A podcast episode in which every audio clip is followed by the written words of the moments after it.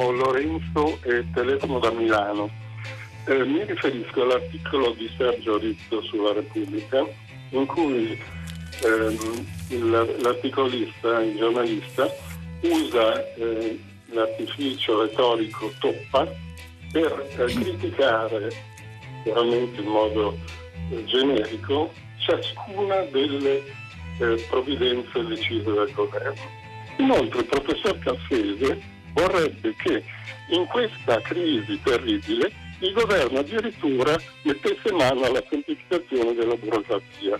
Allora mi chiedo, ma come mai due autorevoli eh, giornalisti o docenti si eh, dimenticano del tema della illegalità, che è la fonte del, di gran parte dei problemi dell'immigrazione eh, irregolare? Buongiorno, sono Annalisa da Firenze e niente, volevo parlare di, di lavoro nel senso che si sente dire che non verranno licenziati per almeno cinque mesi e vabbè, i ragazzi non vengono licenziati, semplicemente non si rinnovano i contratti a termine, per cui in pratica per il lavoratore è la stessa cosa. Capisco anche la difficoltà delle ditte, però eh, i licenziamenti in pratica vengono fatti. Sono Giorgio, eh, sono un, un, piccolo produttore biologico e volevo oh, commentare e, e, soprattutto chiedere a lei eh, cosa, mm, come interpretare eh, la regolarizzazione eh, dei, eh, dei lavoratori irregolari che sono presenti sul territorio italiano in questo momento.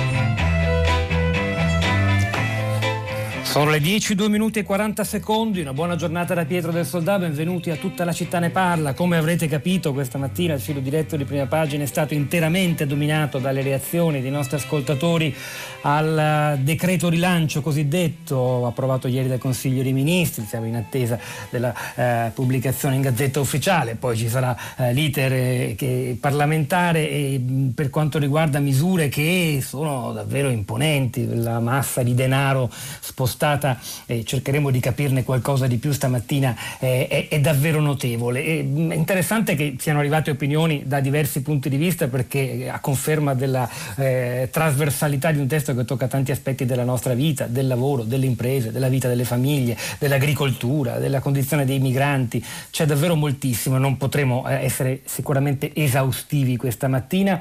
Eh, ma proveremo al contrario a, a, partire da quella considerazione di carattere generale che ha ripreso il primo ascoltatore, quello che alle 8 ha aperto il filo diretto commentando alcuni articoli letti da Lucia Conte durante la rassegna stampa, articoli eh, sostanzialmente critici che guardavano più che a, al dettaglio, al metodo, alla prospettiva e che sottolineano come ci sia poco rilancio e più tamponamento e appunto toppe, la parola usata da Sergio Rizzo su Repubblica, ha delle falle aperte nel nostro sistema e nella nostra società. Che ne pensate voi? Poi entreremo ad affrontare anche alcuni degli aspetti concreti, quelli forse più urgenti, che più interessano i nostri ascoltatori. Ma eh, insomma, eh, la vostra opinione come ogni mattina è vitale, decisiva, quindi scriveteci al 335 56 34 296 via sms, via whatsapp, i vostri commenti e domande li gireremo a una voce del governo questa mattina con noi, Pierpaolo Baretta, sottosegretario dell'Economia e Finanze. Buongiorno e benvenuto. Buongiorno, grazie, buongiorno a voi. È con noi anche la professoressa Annalisa Rosselli, benvenuta. Buongiorno. È stata, insegna storia dell'economia all'Università di Roma Tor Vergata, è stata fino allo scorso mese di novembre la prima donna economista a presiedere la società italiana degli eh, economisti. Ehm, sottosegretario Baretta, inizierei da lei proprio prima di chiederle alcune cose in dettaglio, ma più di, più di tanto non possiamo, se no avremo bisogno di ore di trasmissione eh, o di riprodurre la conferenza stampa eh, de, del governo di ieri. Eh, se eh, forse in effetti è stata un po' una fuga in avanti chiamare questo decreto rilancio dal momento che ci sono misure ingenti, 25 miliardi per i lavoratori, 15 per le imprese e su questo qualcosa le chiederemo, però come dire non contengono ancora una, una riforma del sistema paese, un rilancio e, e, anche magari una rimodulazione dei rapporti di lavoro o del modo di fare impresa. Lei che ne pensa Baretta di queste critiche che sono davvero molto numerose oggi sui giornali? Ma il presupposto del rilancio è arrivare vivi all'appuntamento del dopo crisi. E quindi noi siamo di fronte ad una crisi pesante, eh, non solo sanitaria ovviamente che per fortuna sembra vada sotto controllo, ma la crisi economica durerà eh, perché mesi di, di fermo determinano un passamento complessivo del quadro della ricchezza del Paese, siamo a meno 9 di PIL, eh, siamo passati in due mesi a un indebitamento dal 2,4 al 10,4, ricordiamo due mesi fa che si parlava del 2,2 e del 2,4 come se fossero cifre no? eh, difficilissime da superare e, e, il nostro debito pubblico schizza dal 132 al 166 e quindi porsi il problema di eh, dare un, una, una risposta alla situazione di crisi è il presupposto per poter poi costruire una politica di strategia, eh, anche perché la ripartenza, la riapertura sono importanti, ma non bastano. Molte categorie economiche sono preoccupate del fatto che è giusto riaprire sia pur in sicurezza, ma il mercato, la clientela, l'abbassamento di, di reddito comporterà una difficoltà ancora di medio periodo. Per cui mettere ad esempio un raddoppio della cassa integrazione come abbiamo fatto per altre nove settimane è un presupposto per poter dire alle imprese poi muoviamoci verso una ripartenza. Ma attenzione, nel decreto ci sono anche cose importanti come il bonus, il super bonus per la ristrutturazione energetica e, de, e non solo energetica delle, delle, delle abitazioni che è stato nel periodo 2008-2012 una delle molle che ha consentito di muovere investimenti. C'è poi eh, la, la, il blocco dell'IRP, dell'IRAP per il, per il mese di giugno richiesto dalle imprese proprio come un elemento di liquidità immediata per poter non solo gestire la congiuntura ma anche rilanciare una prospettiva di investimento. Sia pure con tutte le complicazioni del sistema bancario c'è sempre la parte credito che diciamo, è, è, molto rilevante. Quindi il, il, decreto è a cavallo sicuramente tra l'esigenza di eh, tamponare, sì, chiamiamo pure i termini che vogliamo, e quella di rilanciare, ma eh, ripeto, insisto, di fronte alla crisi che abbiamo noi dobbiamo dare risposte di tenuta del sistema economico e anche del sistema delle persone. Sulle misure per le imprese ci sono alcune cose che le vogliamo chiedere, sottosegretario, però, però un'opinione generale di Annalisa Rosselli proprio su questo tema che sembra aver colpito molto anche i nostri ascoltatori dai messaggi che stanno arrivando. Ma si poteva pretendere in questo momento da un esecutivo una, una visione di, di, di, riforma del sistema paese, nel momento che siamo appunto tuttora in emergenza? Un ascoltatore questa mattina stigmatizzava il fatto che l'Italia è sempre in emergenza cronica, è la sua malattia, vive sempre a debito. Ora però ci siamo davvero, forse era impossibile chiedere di più, oppure Rosselli? Beh, io eh, ovviamente condivido le opinioni del sottosegretario del fatto che siamo in una gravissima emergenza e che era necessario intervenire rapidamente subito, ma proprio forse per due motivi. Uno, il fatto che abbiamo aspettato questo decreto che da un certo eh, periodo di tempo doveva uscire prima ed è venuto fuori con un notevole ritardo. Un altro per l'ammontare più che significativo delle risorse messe in campo, 55 miliardi, siamo niente uh, di particolare rispetto a quello che stanno facendo anche altri paesi, che stanno facendo sì. anche di più. Di fronte a questo enorme eh, disastro bisognava, non potevamo stare lì a calcolare i decimali, cioè bisognava sparare grosso. Ma dato che queste richieste sono così eh, grosse e così impegnative, forse eh, le opposizioni dei commentatori che avevano visto da un lato il, la mancanza di un piano generale, un po' si dà uh, dappertutto a tutti con degli interventi anche simbolici, un altro anche la mancanza di una selettività cioè questa crisi è una crisi molto pesante, però non ha colpito tutti allo stesso modo, anche le imprese non sono state colpite eh, tutte allo stesso modo, anche i lavoratori autonomi non sono stati colpiti allo stesso modo, eh, cioè per esempio si metterà in questo decreto, si rileva il fatto che si dà un contributo a chi ha avuto un crollo di un certo ammontare della propria attività però non si parla poco di livelli assoluti, cioè un conto si è avuto un crollo da un'attività che dava 100.000 euro l'anno e una che ne dava un milione, cioè eh, anche le imprese esentate dall'IRAP eh, benissimo, ma ci sono piccole imprese che hanno problemi di liquidità e ci sono grandi imprese eh, che invece hanno le spalle molto più solide, cioè una selettività maggiore anche nella platea dei beneficiari eh, dei distinguo sarebbero forse stati opportuni. Mi rendo conto che c'è un problema, che è il grosso problema nostro, eh, che dell'Italia, che i soldi si stanziano e poi non arrivano perché eh, c'è eccesso di regolamentazione, perché la pubblica amministrazione è quella che è, eh, però come sempre si poteva forse fare di più. Sottosegretario Baretta, sul tema della selettività e su quello dei soldi che siano disponibili subito, allora 10 miliardi per le PMI, per le piccole e medie imprese fino a 5 milioni di fatturato, contributi a fondo perduto per quelle che hanno subito un calo dei ricavi di almeno un terzo ad aprile, un indennizzo che poi diminuisce via via che cresce il fatturato, 20% per i fatturati superiori ai 400 mila euro, del 15% per quelli da 400 eh, fino a 400 e poi da 400 a un milione eh, e così via. E questi soldi poi crediti d'imposta e altri altre, e altre misure ancora nel dettaglio, insomma la bozza finale in attesa della pubblicazione in Gazzetta Ufficiale la potete andare a consultare chiaramente. Questi soldi eh, arriveranno tempestivamente. Le faccio un'altra domanda che in realtà non, non, non ci sposta da, da, questo argomento, quello del tempo. Forse in questo caso sarebbe stata eh, più eh, giusta e giustificabile all'opinione pubblica eh, ancora una volta la scelta del DPCM, del decreto del Presidente del Consiglio dei Ministri, che avrebbe garantito maggior tempestività e misure non modificabili da un iter parlamentare? Ma sulla selettività vorrei eh, ricordare il dibattito che c'è stato nelle settimane che hanno preceduto il decreto e le, le istanze, le posizioni, le richieste delle categorie economiche. Basta rileggere i giornali degli ultimi 15-20 giorni per capire che il dibattito era tutto orientato e anche comprensibilmente per certi versi sull'esigenza che lo Stato intervenisse a eh, eh, gestire una situazione di crisi e tutti hanno posto eh, comprensibilmente per certi versi delle richieste che fossero sì distribuite in modo tale da evitare che qualcuno restasse indietro.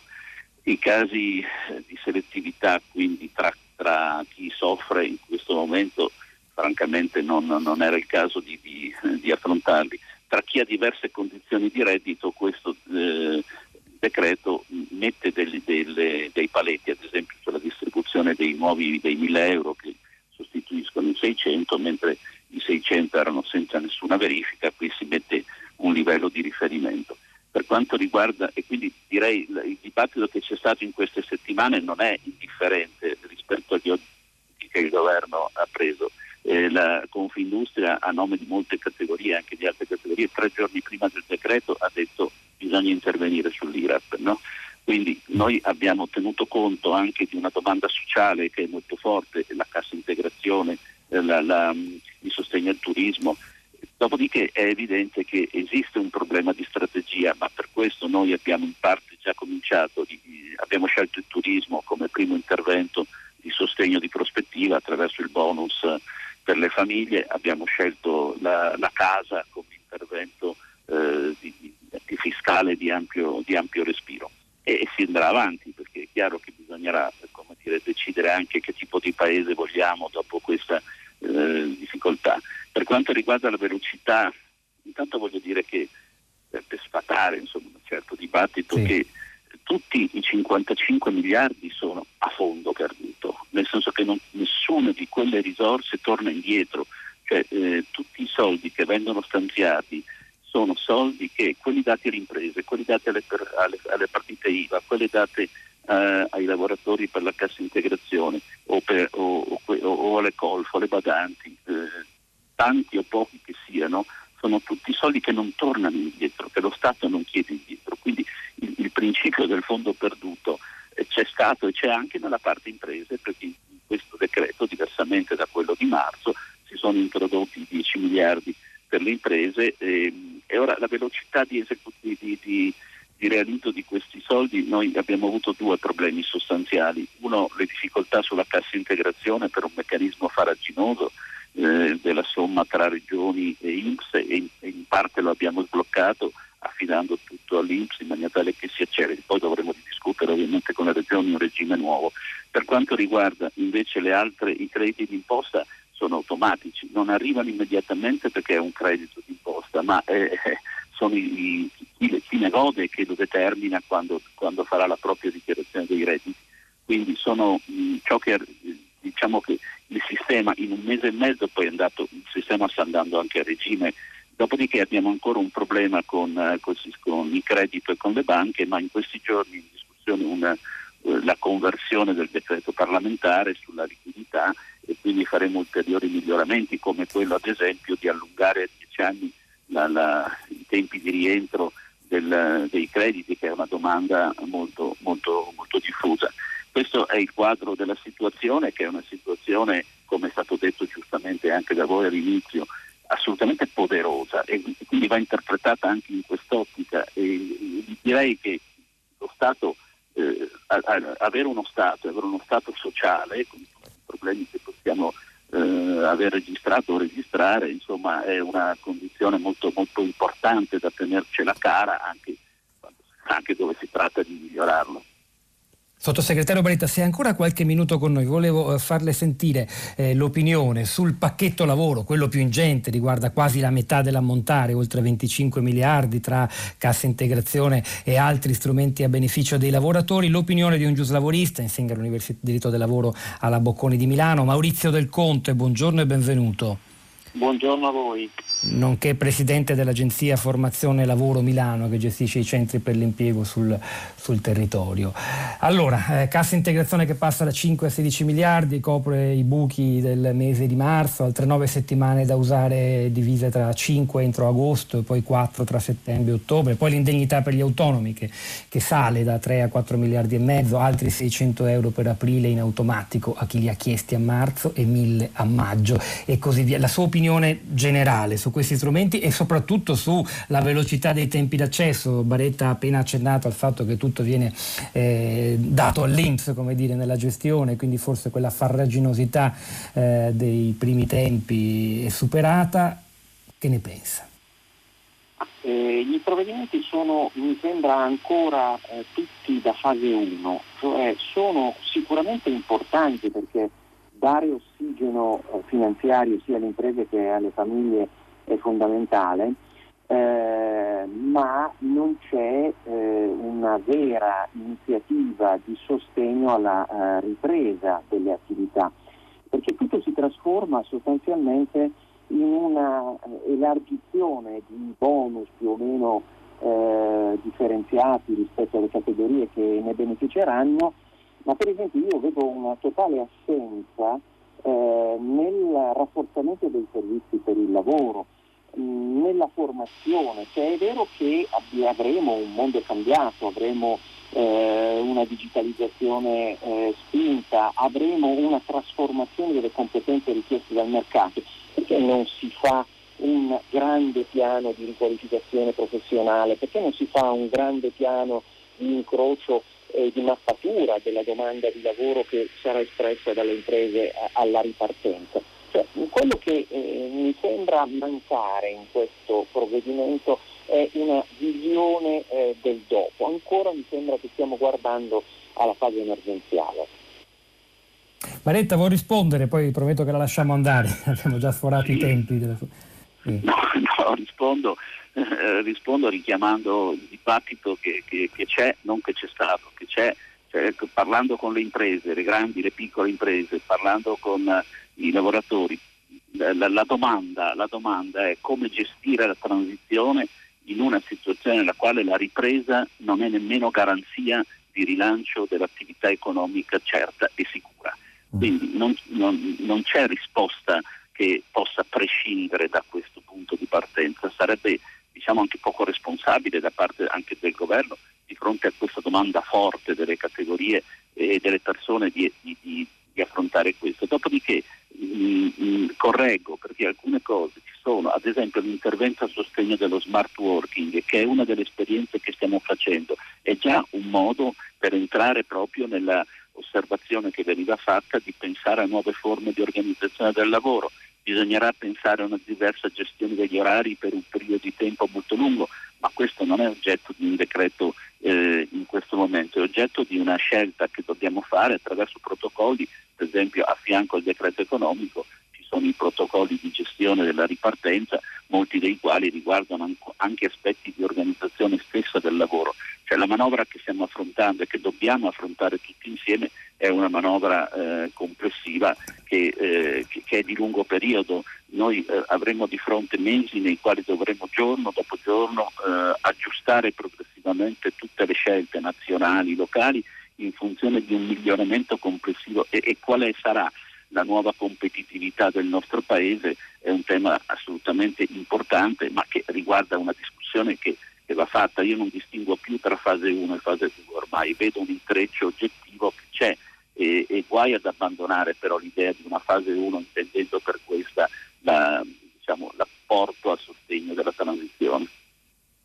Sottosegretario Bretta, io non so se lei può rimanere ancora qualche minuto con noi ed ascoltare ancora altre voci o se dobbiamo lasciarla andare. Me lo dica semplicemente, sinceramente in diretta, non c'è problema. Purtroppo, purtroppo sono in una riunione sul, sul decreto liquidità e oh, mi sono assentato volentieri, ma e allora la lasciamo al suo lavoro e grazie per la, per la disponibilità. Noi continuiamo.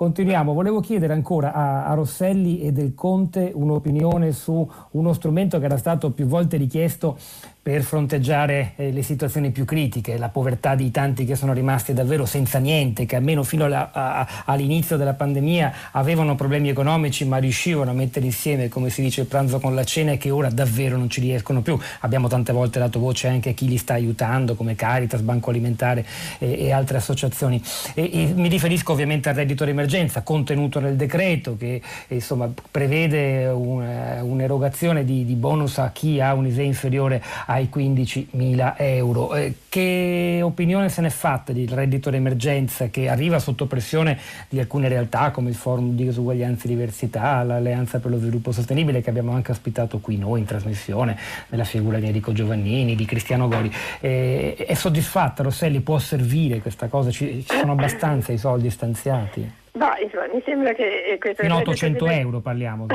Sì, stiamo parlando di 800 euro. Beh, allora, questo, la premessa è che eh, questa emergenza certamente non ha colpito tutti allo stesso modo e soprattutto quelli che appartengono, i cosiddetti colletti blu, quelli che appartengono pure alle, diciamo, alle classi meno istruite, a redditi più basse, sono stati molto più danneggiati di altri eh, diciamo che si sono divisi in due categorie, quelle che hanno continuato a lavorare però sono stati emersi sottoposti ad alti rischi della loro salute ed altri che invece eh, non sono potuti restare riparati dal vista della salute ma hanno perso il reddito.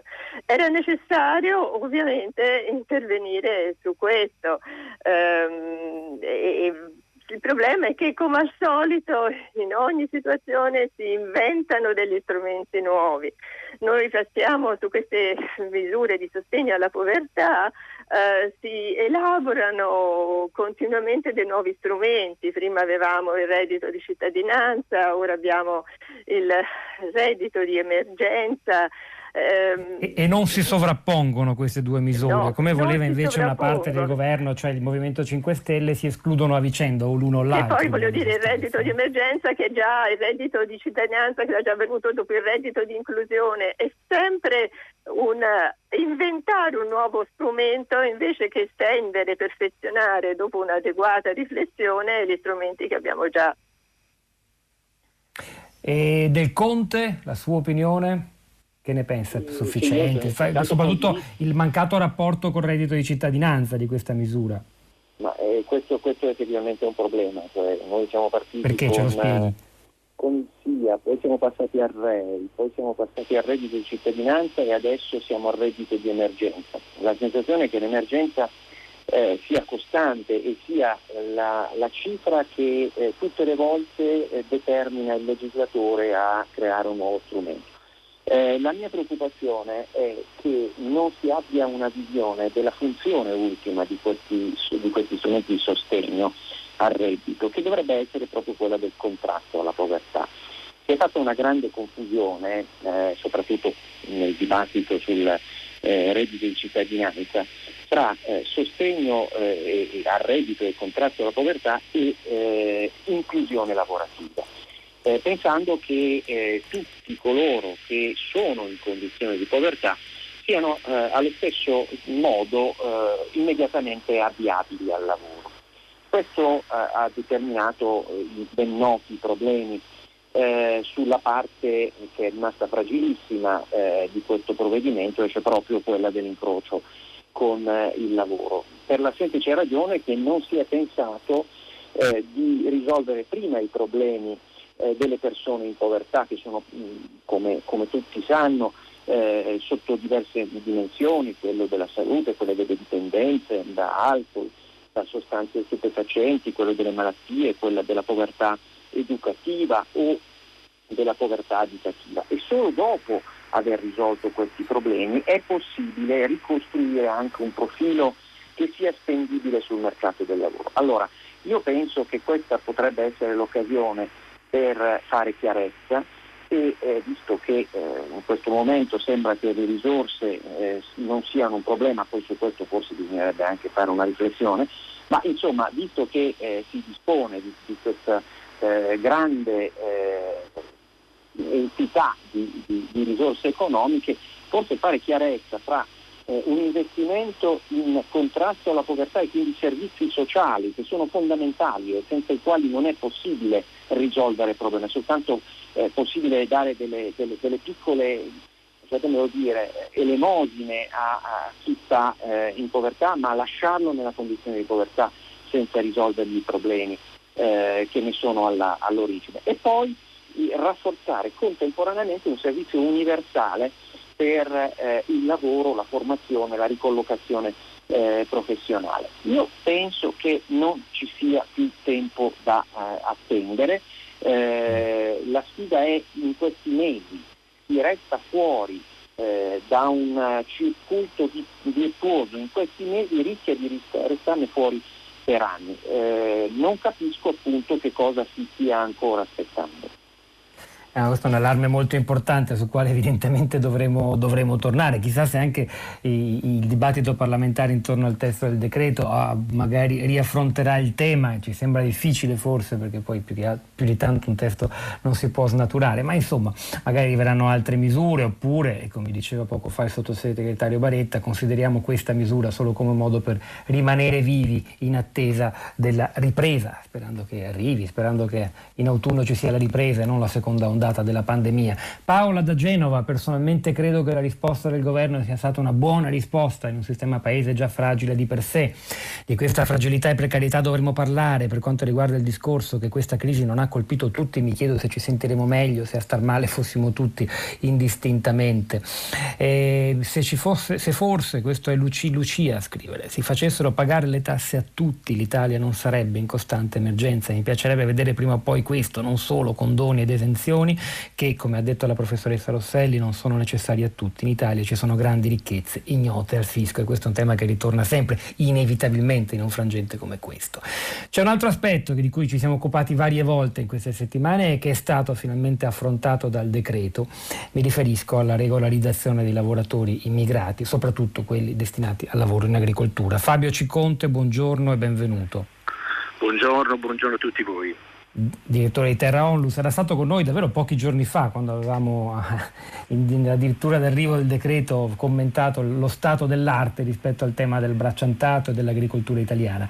Hanno colpito quella lacrime, quel momento di commozione della ministra Bellanova nella conferenza stampa di ieri, che hanno richiamato le lacrime di un'altra ministra nove anni fa durante la conferenza stampa di presentazione del testo di un altro decreto, allora si chiamava Salva Italia e al governo c'era Monti, ora si chiama decreto rilancio e al governo c'è Conte, siamo anche questa volta in un frangente emergenziale. Le lacrime questa volta però non sono di dispiacere per, le, per i pensionati italiani, sono di soddisfazione per un risultato raggiunto. E da una persona Bellanova che per tutta la vita ha lavorato a, a, difesa dei diritti dei lavoratori in agricoltura. Voi che ne pensate? È quello che le persone come lei si auspica, auspicavano oppure no? Ma intanto lasciatemi dire che penso che le, le lacrime su cui si fa tanta ironia invece io penso sia un segno di forza e di umanità. Eh, di partecipazione reale. Di partecipazione reale perché poi parliamo della vita vera delle persone, delle fatiche poi di compiere alcune eh, scelte. rispetto al, alla norma sulla regolarizzazione dei migranti, in particolare dei braccianti dell'agricoltura, credo sia un atto dovuto. Noi con Terra, con la CGL, con diverse decine di realtà abbiamo lanciato questa proposta, questa battaglia ormai quasi due mesi fa, segnalando un tema di urgenza rispetto alla possibilità che nei ghetti arrivasse il, il virus e rispetto al fatto più generale che c'è un tema di dignità della persona. Non è pensabile che oggi vivano migliaia di persone invisibili all'interno di ghetti che sono baraccopoli, sono bidonville, sono luoghi eh, inconcepibili in qualsiasi paese del mondo e in, figurarsi in, in Italia. Questo decreto è... Senta, questo, questo articolo è il 110 bis del decreto, no? poi insomma, vedremo cosa, se cambierà durante l'iter parlamentare, vedremo quando sarà pubblicato in Gazzetta se sarà come annunciato ieri, ma non abbiamo ragione per dubitare. Riguarderà 200.000 immigrati, si stima, quindi un terzo circa di quelli calcolati nel nostro paese. È troppo poco? Ma intanto eh, all'interno di un decreto enorme, questo è a pagina 200 rotti del decreto per capire sì. qual è la mole diciamo, di questa operazione. Dopodiché no, riguarderà probabilmente anche una platea molto più ampia di persone perché riguarda anche per esempio le persone che curano le, le persone anziane, eh, le persone fanno pulizia nelle case. E, e chiaramente diciamo, segna un punto, un, un punto, di avanzamento, cioè si dice le persone che sono irregolari in questo paese con alcuni requisiti, non con altri, eh, possono ottenere la regolarizzazione a fronte di un impegno di un contratto di lavoro oppure eh, a fronte diciamo, di una ricerca di, di lavoro. Mm. Naturalmente questo ha una serie di, di, limiti che noi riconosciamo, cioè la temporalità è evidente che sei mesi di permesso non saranno sufficienti, è evidente che il, questa cosa probabilmente escluderà una serie di, di persone, ma eh, diciamo stando nel realismo poi del, anche, anche, lì del mondo reale delle, delle, della politica, facciamo i conti con una compagine di governo su cui, su cui diciamo, i, i, temi che, diciamo, sul tema della migrazione a posizioni diametralmente opposte, mm. quindi è evidente che hanno trovato una posizione di equilibrio eh, importante, per noi naturalmente non sufficiente perché come realtà della società civile che in questi mesi, in questi anni ha combattuto e combatterà per uscire fuori dal caporalato una volta per tutte si sarebbe potuto fare di più. Dopodiché penso anche questo, e voglio dirlo con chiarezza, è evidente che oggi una persona regolarizzata che avrà un contratto di lavoro avrà un'arma in più per rivendicare i propri diritti nei confronti del datore di lavoro, eventualmente sfruttatore, e nei confronti del caporale. Penso che questo sia, eh, sia importante ed è la direzione che dobbiamo prendere, anche perché poi abbiamo a che fare con le persone che vivono, che, che, che, che raccolgono i frutti che noi mangiamo ogni giorno e che troviamo nelle nostre case, nei supermercati, che li avremo nei ristoranti quando finalmente riapriranno. Ecco, io penso che finalmente emerge una questione che esistono migliaia di donne e di uomini straniere e italiane che in questo paese sono un tassello fondamentale di un'economia che è quella agricola. E guardate che... E perlomeno sono stati, sì, sono stati riconosciuti, Fabio Ciconte, e questo almeno rende evidente che insomma, siamo tutti coinvolti perché quello che noi mangiamo è quello che finisce sulle nostre tavole. Per ora grazie, è evidente che questo tema, proprio perché è l'inizio di un percorso forse, questa novità e questa regolarizzazione prevista dal decreto rilancio tornerà ad essere oggetto della nostra attenzione, dell'interesse dei nostri ascoltatori. Ne riparleremo anche con lei presidente di Terra Onlus Fabio Ciconto. Noi continuiamo, continuiamo in musica, è il mercato del lavoro, da una parte c'è il sudore, dall'altra tutto loro, è il mercato del lavoro, le regole del gioco le hanno scelte sempre loro. Un brano del cantautore romano Roberto Scippa fa parte dell'album Vagando dentro, racconta con tono amaro, come sentirete, il mondo dei lavoratori di ogni categoria. Canzone al lavoro, Roberto Scippa. Two, three, four.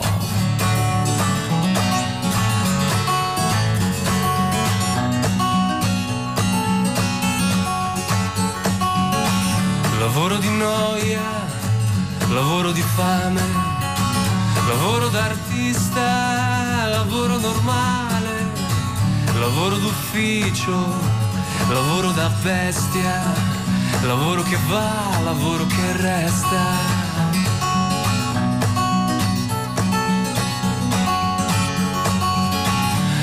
Lavoro da solo, lavoro d'orchestra Lavoro di mani, lavoro di piedi, lavoro di testa, lavoro di mente, lavoro di schiena, lavoro da cavia, lavoro da iena.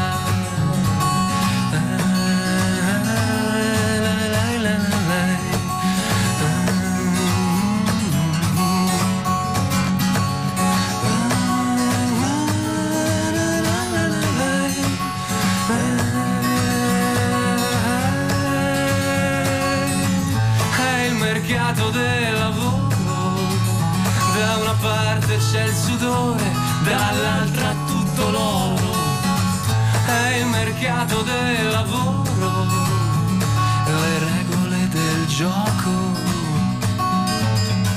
Le regole del gioco le hanno sempre scelte loro.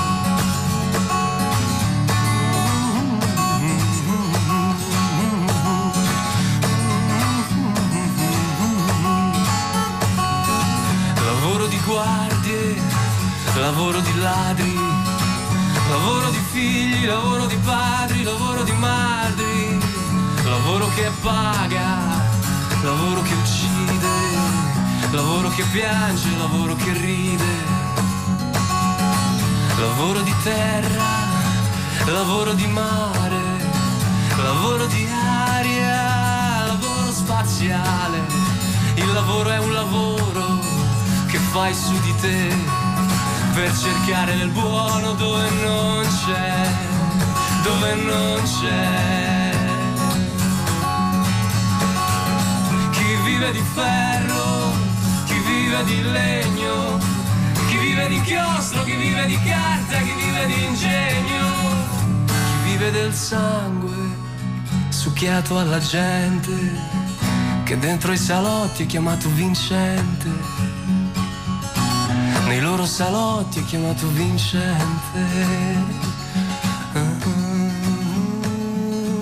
Le regole del gioco le hanno scelte sempre loro a cantare Roberto Scippa, canzone al lavoro. A proposito di regole, scrive un'ascoltatrice, Mariangela da Roma, che fa l'imprenditrice Penso che non si affronti mai in Italia il vero problema, cioè la burocrazia. La burocrazia del nostro paese è il vero cancro che non consente nessuna crescita economica, lavorativa, culturale. Questa era l'occasione giusta per snellire un apparato kafkiano che attanaglia il paese. E così non è stato a suo giudizio e non l'hanno evidentemente convinta neppure le parole del sottosegretario all'economia Pierpaolo Baretta che è stato nostro ospite insieme agli altri e noi continuiamo con un altro ospite che è il professor Sabino Cassese. Buongiorno, benvenuto. Buongiorno giudice merito della Corte Costituzionale, professore alla scuola eh, normale superiore, insomma una delle voci di riferimento per eh, capire la macchina dello Stato. Oggi lei interviene dalle pagine del Corriere della Sera sottolineando proprio le ombre sui tempi che ci sembrano essere la criticità. Abbiamo cercato di capire dal sottosegretario Baretta se questa volta i tempi di erogazione per esempio dei contributi a fondo perduto alle imprese e ai lavoratori saranno più veloci o è la stessa cosa per la cassa integrazione. Però non riusciamo proprio ad, ad affrontarlo davvero questo nodo. Ha ragione l'ascoltatrice che dice questa era una buona occasione per snellire davvero la burocrazia italiana oppure è impossibile in tempi di emergenza? Emergenza? Guardi, è certo, è un'occasione perduta, perduta da, da vari punti di vista. È stata un'occasione perduta perché eh, sono stati stanziati tante risorse ma sappiamo che poi queste risorse rimangono ferme nei, dire, nei canali di trasmissione. Una volta che il Parlamento ha deciso, poi eh, vi sono tanti vincoli che derivano innanzitutto da decisioni dello stesso Parlamento, perché quello che noi imputiamo sempre alla burocrazia in larga misura per tre quarti dipende dal Parlamento che ha in passato stabilito eh, eh, procedure troppo farraginose, ha previsto procedure che si susseguono l'una all'altro invece che procedere in parallelo, ha previsto anche eh, delle sanzioni eccessive che intimoriscono i dipendenti pubblici e poi è sempre il governo che fa le leggi che riguardano la scelta dei dipendenti e quindi eh, che per esempio ha previsto il cosiddetto sistema delle spoglie che ha molto eh, politicizzato nostra, i vertici delle nostre amministrazioni. Ecco, tutto questo è, era un'occasione, cioè grandi, questo grande stanziamento era un'occasione anche per, per così dire, lubrificare tutti questi, questi canali di trasmissione. Poi io penso che sia stata perduta un'altra occasione, nel senso che invece di guardare al futuro eh, si è guardato al passato e, e da questo punto di vista butteremo via tanti soldi. In che senso sei guardato al passato e non al futuro, Cassese? Ma guardi, eh, sostanzialmente questo grande provvedimento di 55 miliardi che è un decimo di tutto il bilancio dello Stato italiano è, è, ed è il doppio della manovra che è stata fatta eh, alla fine dell'anno scorso, sostanzialmente mira a risarcire hanno, le persone che in qualche modo hanno avuto dei danni da questo periodo di contenimento in cui siamo stati a casa, per quelli che sono stati, eh, sono stati a casa. E invece si poteva cogliere questa occasione per eh, fare un grande programma di investimenti pubblici. L'Italia ha bisogno di scuole, ha bisogno di verde pubblico Renzo Piano parla del rammendo, no? L'Italia ha bisogno enormemente di rammendi. Ora, questi investimenti pubblici avrebbero creato ricchezza collettiva, innanzitutto perché per fare questa attività di rammendo avrebbe dato lavoro a tantissime persone e poi perché avrebbe consentito a tutte le persone di valersi di scuole in condizioni migliori, di verde pubblico in condizioni migliori, di strade in condizioni migliori. E poi l'altra cosa che si poteva fare... Si è scelta fare... la casa invece, in effetti, attraverso questo potenziamento di eco bonus e sismo bonus, un credito eh, al 110% per chi vuole investire in chiave green, come si dice, cioè verde sulla propria casa, dando ossigeno all'edilizia.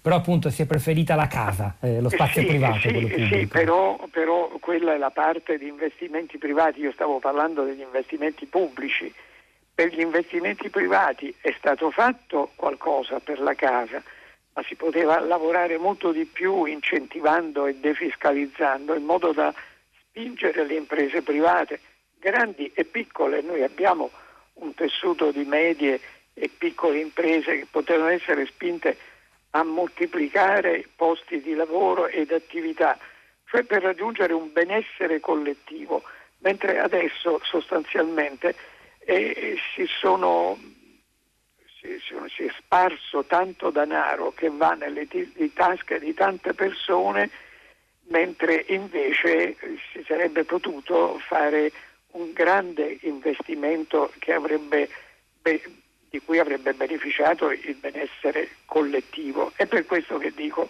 che si è guardato più al passato che al futuro. Sabino Cassesi, io la, la, ringrazio davvero, ricordo suo articolo di L Rilancio, le ombre sui tempi e i modi eh, sul Corriere della Sera, li trovate anche sulla versione eh, digitale e grazie davvero, grazie a voi perché state mandando un sacco di messaggi eh, anche così con domande molto concrete alle quali non siamo riusciti a dare risposta, ma insomma lo faremo, intanto li pubblichiamo sul nostro sito, sul sito di eh, Radio 3. Eh, sottolineo il fatto, dice Armando Livrè, che le uniche entrate previste sono quelle da regolarizzazione degli sfruttati, di conoscere i diritti conviene. È il momento del GR3 dell'Onda Verde, a tra poco per le vostre voci e i vostri commenti sui social network. Tutta la città ne parla. Radio Scuola, in classe con Radio 3. Può essere interessante anche analizzare i luoghi dove gli Etruschi si insediarono. E allora noi abbiamo la cosiddetta Etruria propria, quella delimitata a sud dal fiume Tevere, a nord dal fiume Arno, ad oriente dai primi contrafforti dell'Appennino e ad occidente dal Mar Tirreno. Dico per inciso che quel mare ancora oggi si chiama Tirreno, derivando la denominazione dal termine Tirrenoi, con il quale gli, i greci chiamavano gli Etruschi. Questa è l'Etruria, quella più nota, dove si trovano le grandi eh, città-stato etrusche, penso a Tarquinia, a Vulci, ad Arezzo, a Chiusi, ad Orvieto, a Volterra. E poi esiste una presenza etrusca meno nota, ma quasi altrettanto significativa. Allora abbiamo una presenza degli Etruschi nella cosiddetta Etruria padana, che corrisponde all'incirca all'odierna Emilia-Romagna, e con delle punte anche al di là del Po. Per esempio Mantova era un avamposto etrusco. E di questa zona le città più, più, note sono Bologna, di cui conosciamo anche il nome etrusco che era Felsina, o un'altra città più verso, verso l'Adriatico, Spina, ad esempio, anche se lì vi era anche una presenza uh, del, mondo, del mondo greco.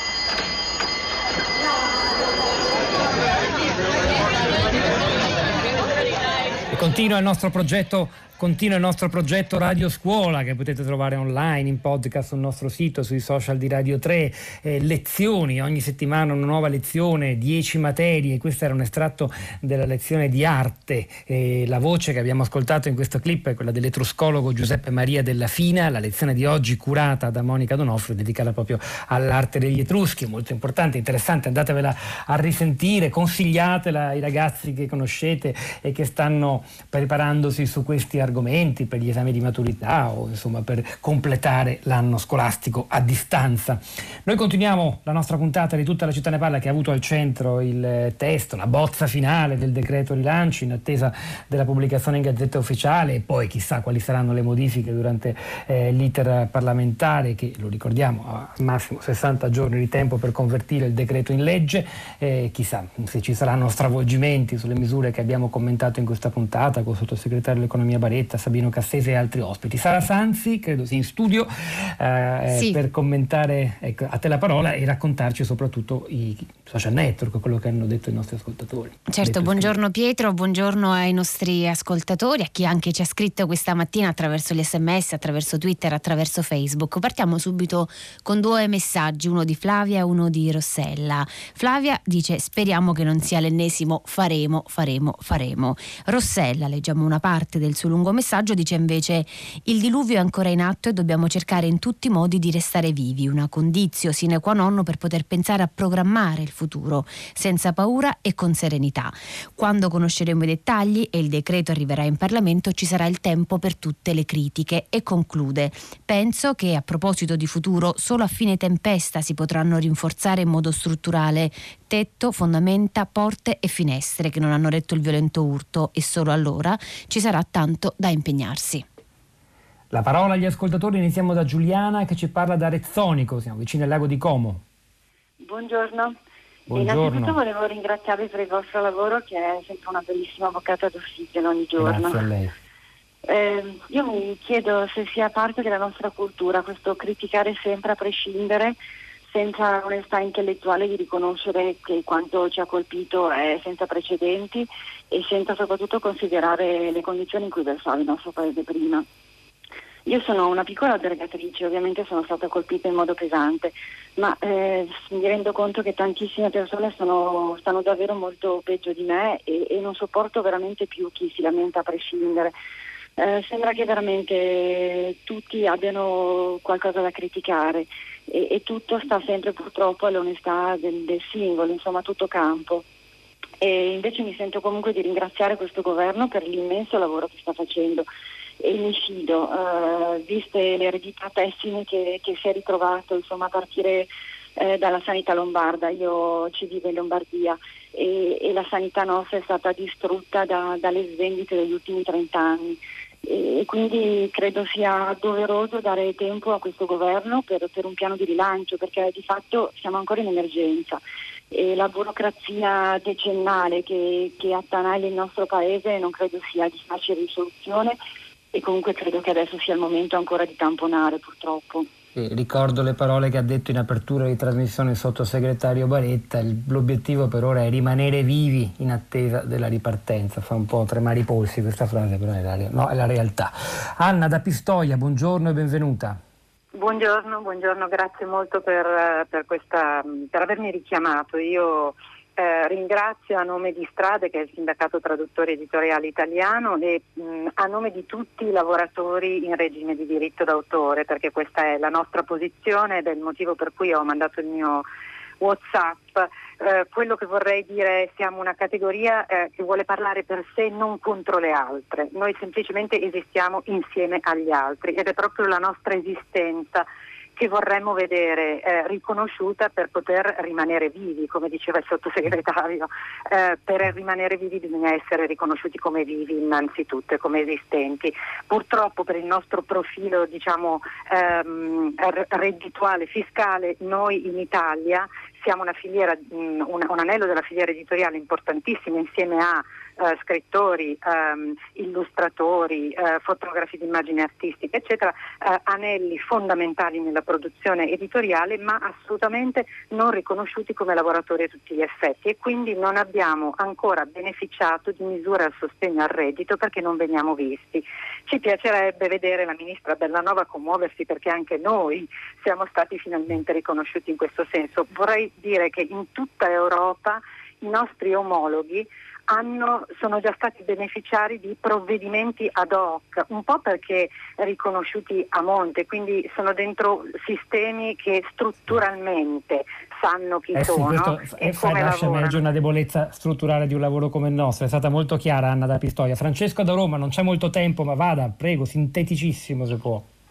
Sì, buongiorno, io volevo soltanto segnalare il tema del debito pubblico in, in un dibattito di questo genere viene sempre sollevato per giustificare e imporre nuova austerità e sacrifici, eh, per giustificare la disuguaglianza in cui ci troviamo a vivere tutti quanti, come se questo fosse una legge di natura e come se fosse una colpa di lavoratori e cittadini, non come uno strumento costruito negli anni proprio per trasferire la ricchezza dal basso verso l'alto e realizzare quello che l'ascoltatrice ha detto prima, il massacro di esperienze e risorse come quello della sanità lombarda. Forse bisognerebbe Francesco, parlare ci un dobbiamo po'... fermare, no, non possiamo aprire troppi campi, la devo salutare. Sara Sanzi, forse ancora qualcosa da dire dai social. Chiudiamo con Dino, gli artisti dice non ci fanno solo divertire, ci raccontano la vita oltre l'apparenza dell'utile e dell'immediato, lasciandoci guardare oltre. Gabriele Cioni alla parte tecnica, Piero Pugliese alla regia, Sara Sanzi, Pietro del Soldà a questo microfono e poi la nostra curatrice Chiesana Castellotti, Rosa Polacco e Cristina Faloci vi danno appuntamento domattina alle 10.